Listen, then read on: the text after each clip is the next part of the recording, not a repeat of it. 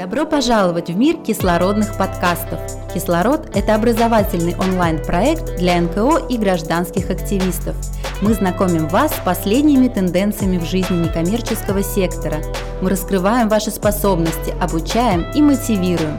Для вас мы приглашаем лучших экспертов и знатоков своего дела, чтобы они делились своим опытом.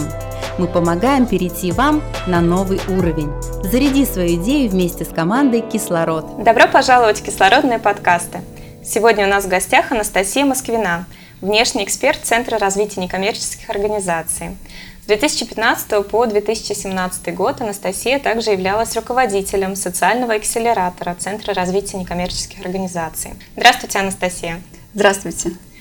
Первый и самый логичный мой вопрос, что же такое социальное предпринимательство и в чем его главное отличие от бизнеса и благотворительности? Социальное предпринимательство – это а, особый вид деятельности, когда решается социальная проблема на основе бизнес-модели. Это извлечение прибыли, и вся прибыль реинвестируется а, в социальную миссию организации. В чем отличие социального предпринимательства от бизнеса? А, во главе угла стоит решение социальной проблемы, социальная миссия. А, отличие социального предпринимательства от благотворительности в том, что большая часть доходов – это продажи, это бизнес, продажа товаров, услуг, а не э, гранты, не спонсорство и не пожертвования – в неком роде, если можно так выразиться, социальное предпринимательство – это соединение вот несоединимых двух таких аспектов – социального и бизнес-аспекта. Чем тогда деятельность социальных предпринимателей все-таки отличается от деятельности прибыльных организаций и традиционных НКО? А, здесь можно сказать э, о том, что социальный предприниматель, э, он э, видит ресурс в том, что другие видят какую-то проблему. А, если социальный предприниматель работает э, с людьми из каких-то уязвимых групп, то он э, старается использовать, если можно так выразиться, их сильные стороны. Трудоустройство людей с аутизмом, а, в качестве программистов, как это на Западе делается, или использование э, старой одежды для того, чтобы э, раздать ее тем, кто в ней нуждается, как делает магазин «Спасибо». При этом социальный предприниматель э, держит, опять же, в голове вот эти два фокуса и решение социальной проблемы, и э, бизнес-модель, устойчивость, рентабельность. И здесь можно еще сказать о таком нюансе, как отличие социального предпринимательства от бизнеса в социальной сфере, потому что часто сейчас происходит путаница и в этом. Являются ли все э, предпринимательские проекты в сфере медицины, здравоохранения, образования э, социальным предпринимательством? Это тонкий вопрос. Э, здесь нужно рассматривать контекст, в котором работает предприниматель. Если это частный садик, например, в большом городе с большой ценой, то, скорее всего, это бизнес в социальной сфере – если это э, частный садик э, в маленьком городе, моногороде, который имеет доступную цену и позволяет мамочкам э, выйти на работу, то это решение социальной проблемы, чтобы мама могла выйти, вернуться на работу и определить ребенка в садик при отсутствии, например, мест. Под свою социальную миссию НКО ищет средства, ищет финансы. И это могут быть самые разные финансы или ресурсы другие, и пожертвования, и спонсорская помощь, и а, гранты. В то время как социальный предприниматель а, больше э, видит источник своих доходов в том, чтобы продать тот товар или услугу, который производит его социальное предприятие. На данный момент деятельность э, социальных предпринимателей в России, она никак не э, прописана э, с точки зрения законодательства. Так ли это и есть ли какие-то подвижки в этом направлении? Да, совершенно верно. На Западе и в научной литературе, на практике уже говорят о неком четвертом секторе, как раз о социальном предпринимательстве как четвертом секторе экономики в дополнение к сектору коммерческих организаций, сектору государственных организаций и сектору некоммерческих организаций. И на Западе, в некоторых странах, и на Востоке тоже, в Корее, в Китае, есть законодательные акты, которые регулируют деятельность социальных предприятий и в этих странах есть специальные организационно-правовые формы для социальных предприятий. В России э, уже несколько лет обсуждается законопроект о социальном предпринимательстве, и пока он еще находится на стадии обсуждения, и к моему сожалению, очень жаль, что там не учтены э, тенденции, тренды, э, которые уже сложились в других странах. И к социальному предпринимательству относятся только юридические лица а, в коммерческой форме, таким образом отсекая полностью сектор НКО, который тоже а, мог бы быть э, большим таким драйвером и э, частью социального предпринимательства. А такой статус текущий, несколько подвешенное состояние, в котором находятся социальные предприниматели, а, это все накладывает э, какой-то отпечаток на их деятельность? Мешает ли то, что у нас до сих пор не прописано на законодательном уровне? А, с одной стороны, мешает, потому что у социальных предпринимателей нет льгот. Э, если они э, зарегистрированы как коммерческие организации и решают социальную миссию, такие, например, как магазин «Спасибо» в Санкт-Петербурге или а, туристическая компания Liberty, которая осуществляет туристические поездки для маломобильных граждан, то, э, конечно, э, отсутствие такого закона э, не дает никаких льгот таким организациям. И прибыльность их изначально не может быть высокой, а это низкомаржинальная деятельность. Но, с другой стороны, некоммерческие организации, которые учредили хозяйствующие субъекты в виде ООО, чтобы э, осуществлять предпринимательскую деятельность, оказываются тоже э, в некой лакуне законодательной, поскольку они не могут претендовать на э, льготы, которые предоставляются некоммерческим организациям, поскольку они уже осуществляют продажи и им э, говорят, идите э, за льготами в комитеты по поддержке предпринимателей – а комитеты по поддержке предпринимателей не всегда могут предоставить им э, льготы, поскольку они учреждены НКО, например. Таким образом, вот э, есть э, эти лакуны, когда социальные предприниматели э, находятся между и между предпринимателями, между НКО и никак не поддерживаются. А, ну давайте вернемся к самой модели социального предпринимательства. Она родом из-за рубежа. А, насколько на сегодняшний день все-таки соцпредпринимательство развито именно у нас, в России? У нас можно э, считать точкой отсчета 2007 год, когда фонд «Наше будущее» начал поддержку именно социальных предпринимателей. На Западе это существует уже 30-40 лет примерно.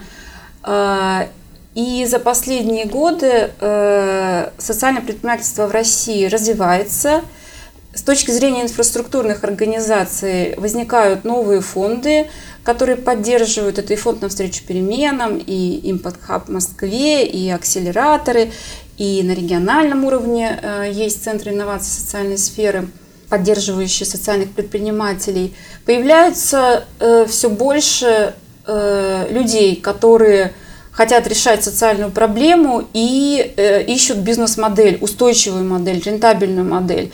И это люди как из бизнеса, как из НКО, как просто инициативные э, граждане или активисты. Но, э, к сожалению, это происходит не так э, быстро, как могло бы происходить, поскольку все-таки экосистема соцпредпринимательства, вот эта система поддержки, она с одной стороны, есть и растет, а с другой стороны, все еще недостаточно для какого-то большего появления и развития тех соцпредпринимателей, которые уже работают. Анастасия, какие виды социального предпринимательства существуют на сегодняшний день? Вы уже говорили про а, сеть благотворительных магазинов «Спасибо». А, также упоминали о а, трудоустройстве людей с инвалидностью, с аутизмом, но наверняка есть еще множество направлений, в которых социальные предприниматели себя могут реализовать, предложив какое-то интересное, интересное решение социальной проблемы. Да, это может быть и трудоустройство людей из социально уязвимых групп, Кроме людей с инвалидностью, э, на Западе есть, например, э, помощь в трудоустройстве, сопровождение в трудоустройстве э, людей с алкогольной, наркотической зависимостью или бывших заключенных. У нас пока таких примеров именно в соцпредпринимательстве нет, но зато у нас уже появляются сопровождение в трудоустройстве выпускников детских домов и других социальных групп людей – Вторая группа социальных предпринимателей – это те, кто создают продукты или услуги для а, людей из разных социально уязвимых групп. Для пожилых людей, для детей. Еще одна группа социальных предпринимателей – это те, кто э, заполняет нишу на рынке э, с каким-то продуктом интересным или услугой, и э, у них есть платежеспособный спрос. Например, это помощь или услуги, товары для мам в декрете, э, или э, это лавка-лавка, фермерские продукты экологически чистые. Еще одна группа социальных предпринимателей – это, собственно, платформы, которые помогают продвигать товары социальных предпринимателей, потому что э, это требует специальных усилий, маркетинг, реклама, продвижение. И есть уже несколько примеров платформ, онлайн-платформ, которые сами работают как соцпредприниматели э, и э, собирают товары продукты других соцпредпринимателей, продвигают их частным лицам или корпорациям. С чего нужно начать? Кому идти? Что делать? Как регистрировать? А, мы предлагаем э, на наших обучающих семинарах, вебинарах и в нашем акселераторе пять шагов самоопределения а, для тех, кто хочет начать соцпредпринимательскую деятельность. А, во-первых, нужно понять, э, что вы хотите, можете, что у вас есть, чтобы продавать, какой продукт или услугу. И какую социальную проблему решает наличие э, этого продукта и услуги. То есть вопрос номер один, какую социальную проблему вы решаете, через какой продукт или услугу. А второй шаг, э, важно понять, кому вы будете продавать. И отличие соцпредпринимательства э, зачастую в том, что ваш потребитель этой продукт, этого продукта или услуги может быть другой, чем покупатель. Важно понять, кто готов платить деньги. Очень часто приходят люди, которые говорят, у нас есть классный продукт или услуга, но при этом они не знают, а кто готов за это платить. Третий шаг – это команда. Важно понять, с кем вы это будете делать. Четвертый шаг. Вопрос э, юридического оформления. Даже если приходит к нам инициативная группа с прекрасной идеей, рано или поздно встает вопрос, э, какое юридическое лицо выбрать. Это может быть коммерческая организация, ООО, ИП, особенно если вы ориентированы на получение государственной поддержки, потому что, скорее всего, законопроект, который будет принят, он будет э, поддерживать только коммерческие организации – но а, если а, сделать некоммерческую организацию, зарегистрировать, то есть два варианта. Осуществления соцпредпринимательских проектов. Первый вариант – это внутри некоммерческой организации, и там есть свои требования в уставе прописать, раздельный учет вести и так далее. И второй вариант – некоммерческая организация может учредить хозяйствующий субъект ООО.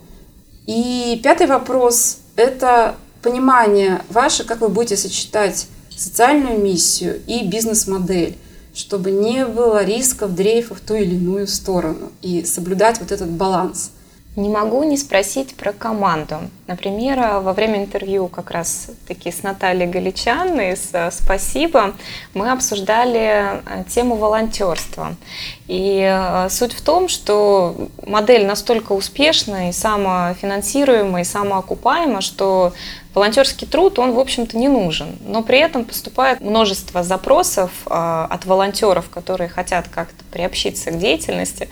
Вот насколько все-таки социальные предприниматели, по вашему опыту, в России, конечно, дружат с волонтерами, а может быть, можно провести какую-то аналогию с э, опытом западных коллег, например?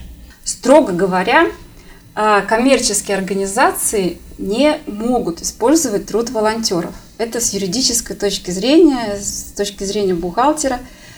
И здесь, наверное, если мы говорим о социальном предприятии в, в коммерческой форме, организационно-правовой форме, то здесь надо быть очень аккуратным. А здесь, скорее всего, можно говорить о привлечении сторонников и на создании сети вот этих сторонников. Так как и делает, например, магазин «Спасибо», поскольку все люди, которые приносят вещи, а, это сторонники, которые готовы да, эти вещи принести, чтобы магазин «Спасибо» дальше их использовал. А, если говорить о некоммерческих организациях, а, то они очень часто успешно привлекают волонтеров. Но опять же, когда это касается предпринимательской деятельности НКО, нужно очень аккуратно следить за юридическим оформлением, потому что предпринимательская деятельность это, скорее всего, строго говоря, не про волонтеров. Поэтому с точки зрения вот сети людей, на которые опирается соцпредприниматель, это очень важный фактор успеха, потому что поддержка местного сообщества или сети сторонников или сочувствующих, помогающих.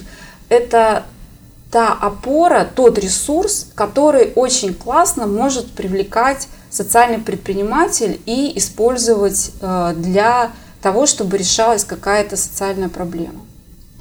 Что же все-таки является определяющим фактором, э, который э, может измерить успех того или иного социального предприятия?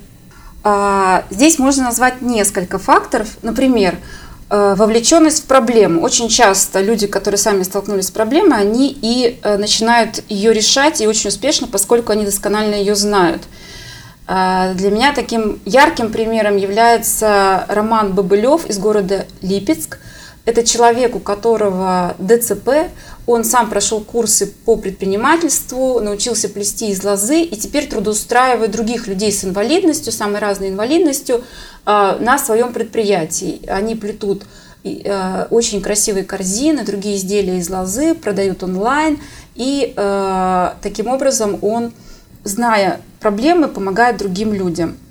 Второй фактор э, успеха – это наличие интересного оригинального продукта или инновационного продукта.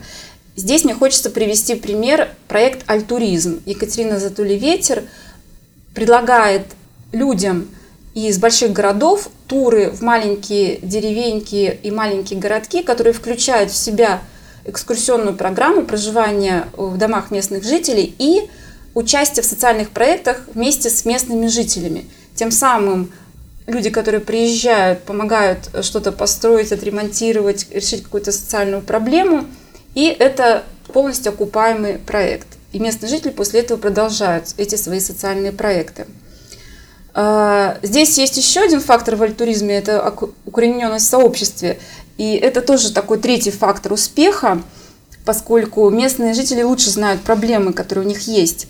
Э, к этому фактору можно отнести и очень известный проект э, Гюзель Санжаповой «Мед Кокабелла», который э, очень бурно развивается в деревне Малый Турыш Свердловской области. В августе к ним уже Чаев едет. Также важно иметь административную поддержку своего социально-предпринимательского проекта. Здесь можно привести в пример яркую, красивую историю «Коломенская пастила», где из бюджетного учреждения, из музея вырос э, целый э, огромный красивый проект, где производится коломенская пастила по старым рецептам, э, калачи. Э, и таким образом весь город развивается, привлекает туристов и экскурсии. И еще один фактор – это э, наличие людей, которые готовы купить ваш товар или успешный маркетинговый ход. Здесь можно привести зарубежный пример Tom's Shoes, пара за пару, когда предприниматель, продавая одну пару мокасин, Вторую пару направляют бедным детям в Аргентине. И это привлекает людей, поскольку они готовы потратить деньги на обувь, которая имеет еще и социальный эффект. Это факторы успеха, своеобразное э, мерило того, что э, идея э, выстрелила и все удалось. Но при этом, безусловно, перед социальными предпринимателями встают и какие-то риски. А, в принципе, про законодательный вот этот статус мы уже с вами поговорили, что это налагает какие-то определенные ограничения, но, быть может, э, есть что-то еще, о чем нужно обязательно подумать на начальной стадии самого еще дизайна вот проекта. К рискам а, можно отнести все риски, которые и, с которыми сталкиваются обычные предприниматели в нашей стране – это и высокие налоги, и административные барьеры, но при этом учитывать низкую маржинальность социального предприятия, что все эти риски усугубляет еще больше. Э, в обществе у нас еще понятие соцпредпринимательства не очень известно, не очень знакомо.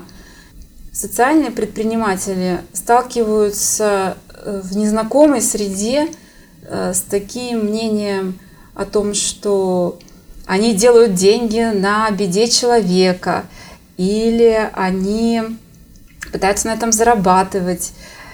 Или другая крайность, э, интересное мнение, которое я слышала о том, что если есть такие чудесные люди, активные, которые мало того хотят решать социальную проблему, так они еще такие гениальные, что придумали какой-то инновационный способ, как это может работать э, на рентабельной бизнес-модели, так давайте же, пусть они это все и делают, и э, на них э, навешиваются какие-то сверхожидания, что они должны это делать, и они должны это решать. Это тоже есть некая такая опасность э, попасть вот э, в такое негативное мнение. Поэтому очень важно сразу думать о правильной коммуникационной стратегии выстраивания отношений с сообществом, с клиентами, со сторонниками с партнерами.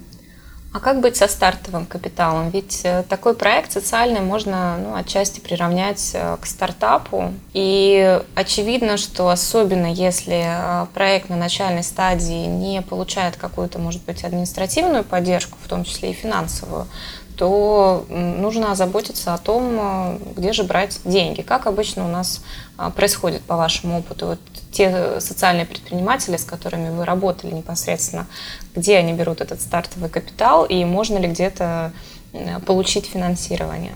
Да, это очень важный вопрос. Э, сейчас есть возможности э, для социальных предпринимателей, и они появляются, их все больше появляются, э, но все же недостаточно по сравнению с потребностями и с условиями, которые они предоставляют. Э, в мире уже есть э, разные практики фондов социального инвестирования, в том числе, когда государство создает такие фонды.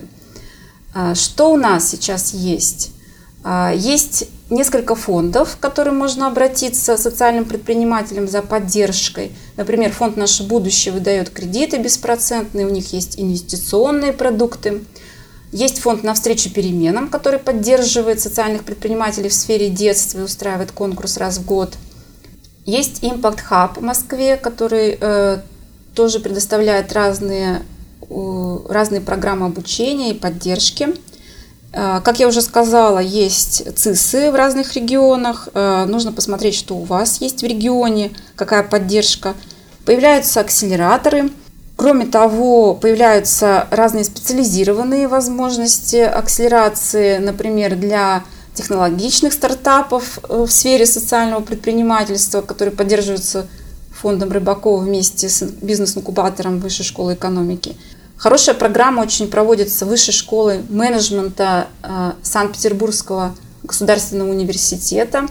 который проводит это уже несколько лет очно-заочно и скоро объявит новую программу. Есть краудфандинговые платформы, например, Boomstarter, Планета.ру. На Планете.ру есть специальный раздел для социальных предпринимателей, куда можно обратиться, и там более выгодные условия, чем для коммерческих проектов. И э, можно обращаться также в какие-то зарубежные организации, которые э, проводят программы э, для э, соцпредпринимателей из разных стран. Нужно следить за информацией. Вы являлись руководителем социального акселератора Центра развития некоммерческих организаций. Напомню нашим слушателям с 2015 по 2017 год. В это время а, прошло, собственно, две программы, правильно? Три. Три программы, да. Три программы акселератора. Конечно, много, наверное, информации вы собрали, многих интересных, много интересных идей э, встретили. Расскажите, почему такое название акселератор и, собственно, в чем его основная идея и какова выгода для тех, кто вот хочет начать себя в социальном предпринимательстве, почему нужно туда обращаться? Мы пришли к этой теме э, как ресурсный центр некоммерческих организаций, желая э, помочь некоммерческим организациям найти э, новый источник доходов. И вначале мы называли эту программу программа сопровождения – предпринимательских проектов НКО. А потом оказалось, что некоторые проекты действительно а, могут стать отдельными соцпредприятиями, и э, социальный акселератор – это такой э, ускоритель да, процесса, когда НКО к нам приходило, и за какой-то период короткий, сначала это было 8 месяцев, в первый раз, потом это было 3 месяца, во второй третий акселераторы – мы помогали с помощью бизнес-наставников, бизнес-менторов и менторов от НКО, чтобы как раз не потерять свою социальную миссию, упаковать этот продукт или услугу, чтобы он стал источником устойчивости для некоммерческих организаций. И э, некоторые проекты действительно стали э, близки к уровню самоокупаемости, рентабельности. Некоторые проекты остались э, на уровне того, что они улучшили свои бизнес-процессы, внутренние бизнес-процессы и диверсифицировали свои источники доходов за счет развития предпринимательского проекта наряду с другими фандрайзинговыми инструментами, которые они продолжают использовать. Ну и э, есть группа проектов, которые отказались от этой идеи, потому что поняли, что э, им ближе остается фандрайзинг. Выпускники каждого из трех э, акселераторов э, принимали участие в стажировке, правильно? Или это только победители и лучшие из лучших? И что это была за стажировка? Э, да, у нас был приз для каждого набора акселераторов. И в первый и второй акселераторы победители поехали на стажировку в Берлин, где мы знакомились с опытом соцпредпринимателей в Берлине. Анастасия, в завершении нашего интереснейшего интервью, может быть, вы хотите что-то пожелать слушателям, которые сейчас загорелись идеей и действительно хотят воплотить свои мечты в жизнь? Я желаю э, не бояться идти вперед, смотреть, что есть вокруг, возможностей много, ресурсов много – много людей, которые горят этим делом, соцпредпринимательством, даже часто не знают, что это так называется. Важно обзаводиться сторонниками, партнерами и делать то, что вам нравится, не ожидая, когда будет принят закон или какие-то льготы. Э, важно, чтобы э, вы хотели это делать, вам нравилось это делать, и команда тогда подтянется. Спасибо большое, Анастасия. Спасибо вам. До скорых встреч.